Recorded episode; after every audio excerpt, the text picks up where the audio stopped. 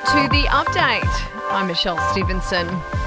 Well, the 16,000 people in northern New South Wales are being told to head to high ground. That says floodwaters keep rising.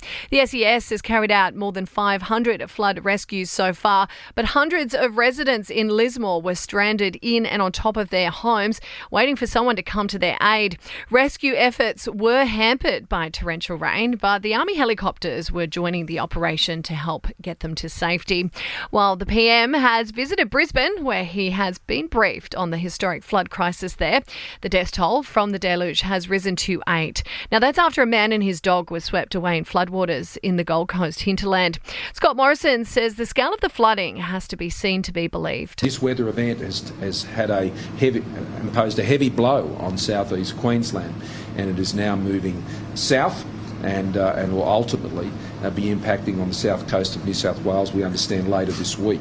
PM, meantime, is working to speak with his Ukrainian counterpart, the president. Australia is providing funds to help the country buy non military equipment as well as some medical supplies. But the federal government may also give Ukraine access to weapons. Labor's Jim Chalmers says the opposition is backing the government's actions. We should be supporting them with weapons. We should be tightening the screws on the Russian economy and on Vladimir Putin himself and his cronies. There needs to be a response to this vile and unprovoked act of aggression. Now, it says Australia's spy agency is pretty worried that some Ukrainian Australians are planning to travel to the strife torn country to fight. Retail sales are continuing to rebound. Now, that's despite continuing COVID cases and some restrictions. Food retailing saw the largest rise in sales, though. That was up 2.2%. And data from the ACCC Scamwatch has revealed a spike in the amount of money lost to con artists. West Australians found themselves tricked out of $6 million last month. Now, now. That's the highest amount to date and more than triple the losses in December. To sport now, and Rafael Nadal has backed up his Australian Open win by winning the Mexican Open title on clay. And Australian swimmers won't be competing in any events in Russia this year. Swimming Australia has announced that no teams will be sent to the nation.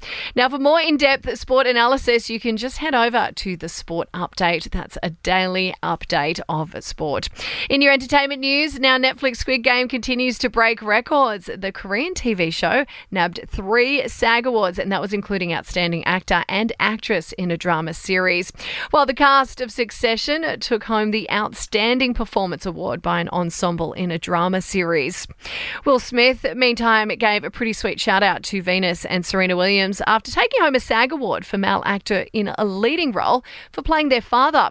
The 53 year old called the win one of the greatest moments of his career. And Selena Gomez sauntered on stage to present at this year's awards barefoot, the singer actress ditching her heels after she fell on the red carpet. And that's the latest from the Nova Podcast News team. We'll see you tomorrow morning for another episode of The Update. I'm Michelle Stevenson.